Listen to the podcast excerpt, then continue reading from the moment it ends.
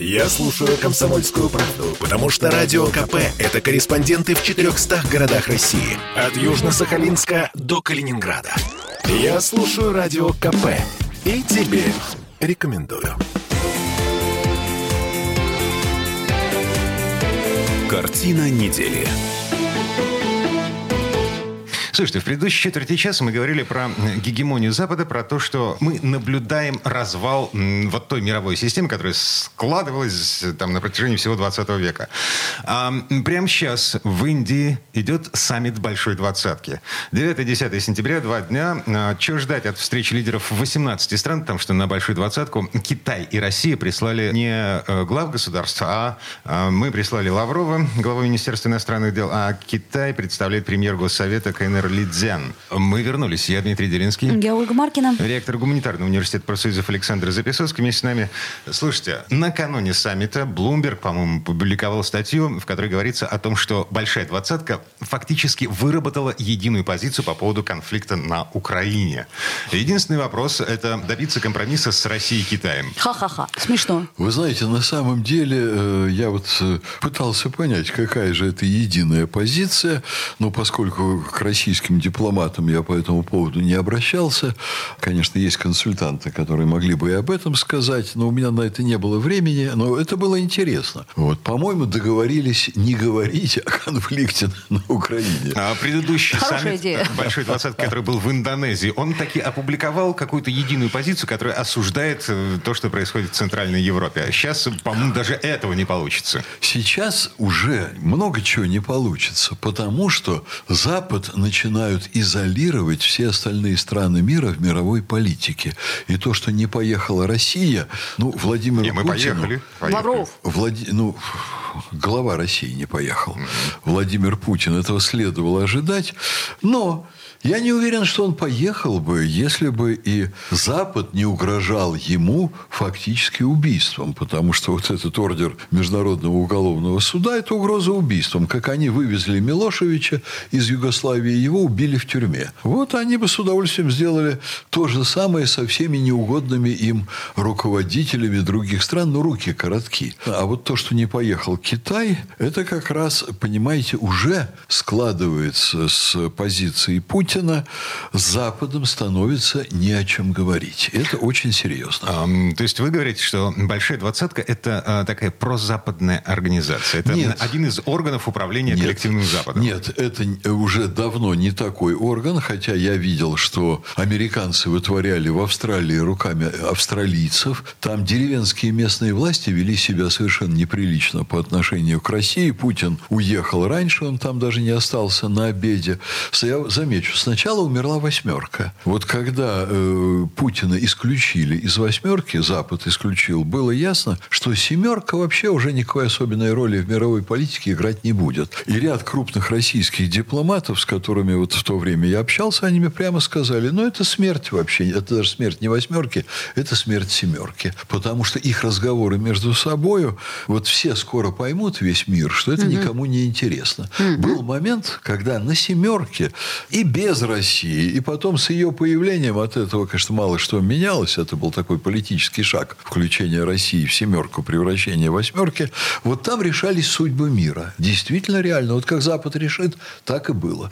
Сейчас, сейчас уже никто на семерку всерьез внимания не обращает. Сейчас двадца- двадцатка начинает терять вес, потому что весь мир уже не хочет договариваться с Западом. И очень мощное движение подальше от Запада и не вести с ним разговоры. В сторону более- БРИКС, я понимаю, А? да? БРИКС, БРИКС. А Зато вот, мы оживили БРИКС. Понимаете, весь остальной мир, конечно, движется в сторону БРИКС, потому что куда-то надо двигаться от Соединенных Штатов. И вот я был э, на днях в Москве, обсуждал это опять-таки с нашими крупнейшими дипломатами. Э, Ну, в таких личных разговорах, я не буду называть имена, поскольку это личные разговоры, они очень важны. Но констатирую тоже, что и я думаю, что Соединенные Штаты всем безумно безумно надоели. С этим желанием поучать, со своими дискредитированными ценностями. Они дискредитировали все ценности западного мира. Они лидеры западного мира. Они поставили в неприличное положение Западную Европу и все страны НАТО и так далее, и так далее.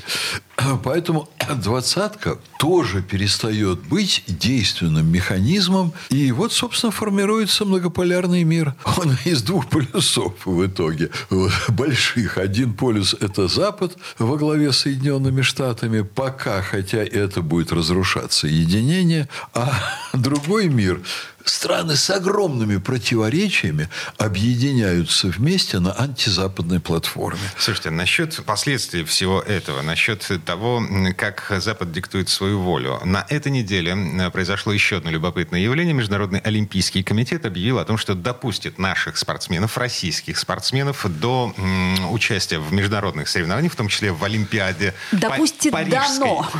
в 2024 году с условием нейтральности. Без флага. Без флага, без гимна. России, на мой взгляд, давно нужно было прекращать участие вот в этих формах спортивной жизни. Это очень тяжело, но это необходимо было делать. Смотрите, А- это, э, это политика, вот, это политическое решение, политическая воля. Нужна для этого... э, Жесткая политическая Да, воля. а в связи с тем, что спортсмены ни в чем не виноваты. Они жизнь свою положили, они жизнь свою построили изначально таким образом, чтобы в конце концов добиться какого-то результата. И в какой-то момент приходят дяди в галстуках и говорят, не, ребят, э, у вас ничего не выйдет. Ваша жизнь э, псу под хвост, в мусорную корзину. Что они делают? Дмитрий, Более вы- 100 спортсменов э, за последние Дмитрий, полтора года поменяли спортивное гражданство. Вы вот такую картину рисуете, а она на самом деле не вполне, ну, скажем так, полная.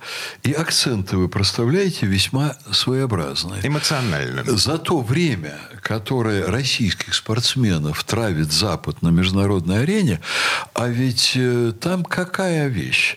Происходит то же самое, что происходит в целом ряде других организаций, где Запад с крушением Советского Союза захватил лидирующие э, позиции, и спорт начал э, быть ареной самой разнузданной политики. Ведь что было, когда Советский Союз существовал?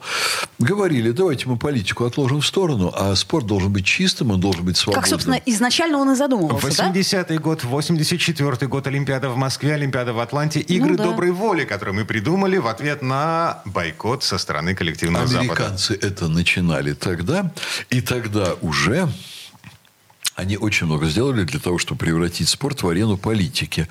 Но были идеалы Древней Греции, были идеалы олимпийского движения, которые сейчас растоптаны.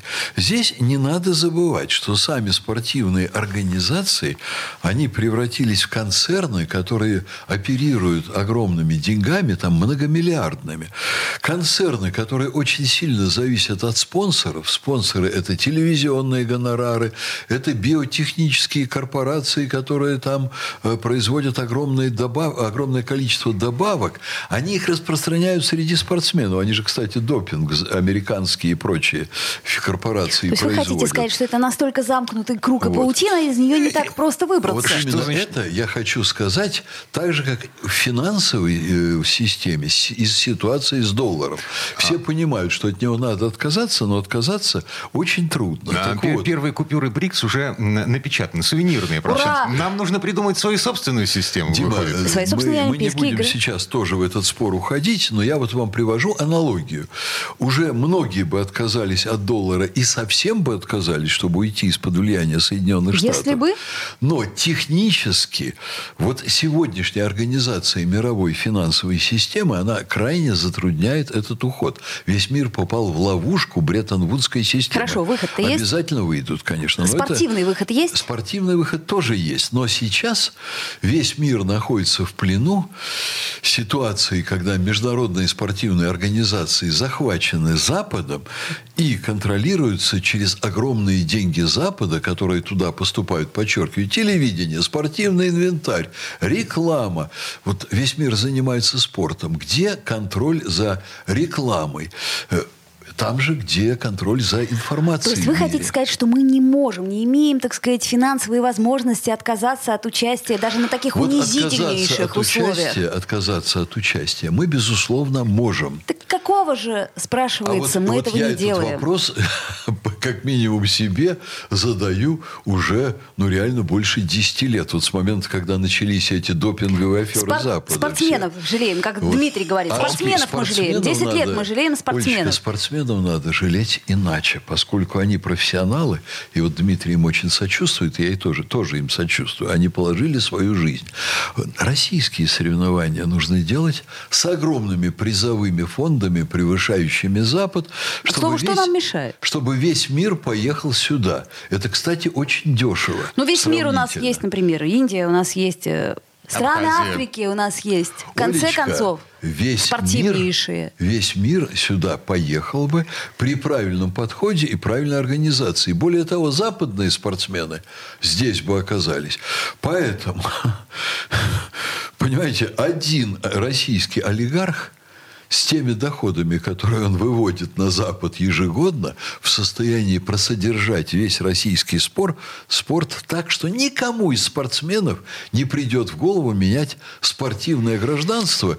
И э, ведь люди не будут жертвовать своей страной, своей гордостью, своим отношением к народу. Дайте им достойные Сергеевич, условия. Да, а, насчет достойных условий, э, давайте не будем измерять все деньгами. Если ты соревнуешься, если ты выходишь на э, беговую дорожку, ты хочешь соревноваться с сильнейшими. Вот этих сильнейших нужно притащить в нашу страну. Не притащить, а пригласить О, да. на достойных условиях. В общем, надо выбрать олигарха. Осталось только выбрать олигарха, кто это все будет спонсировать. Олечка, но это не мы с вами делаем. Так мы и не олигархи, да. Так, ладно, все, на этом прерываемся. Э, Дмитрий Делинский, Ольга Маркина. ректор гуманитарного университета профсоюзов Александр Записовский. Мы желаем хороших выходных. Спасибо. Да-да-да. Всего доброго. Картина недели.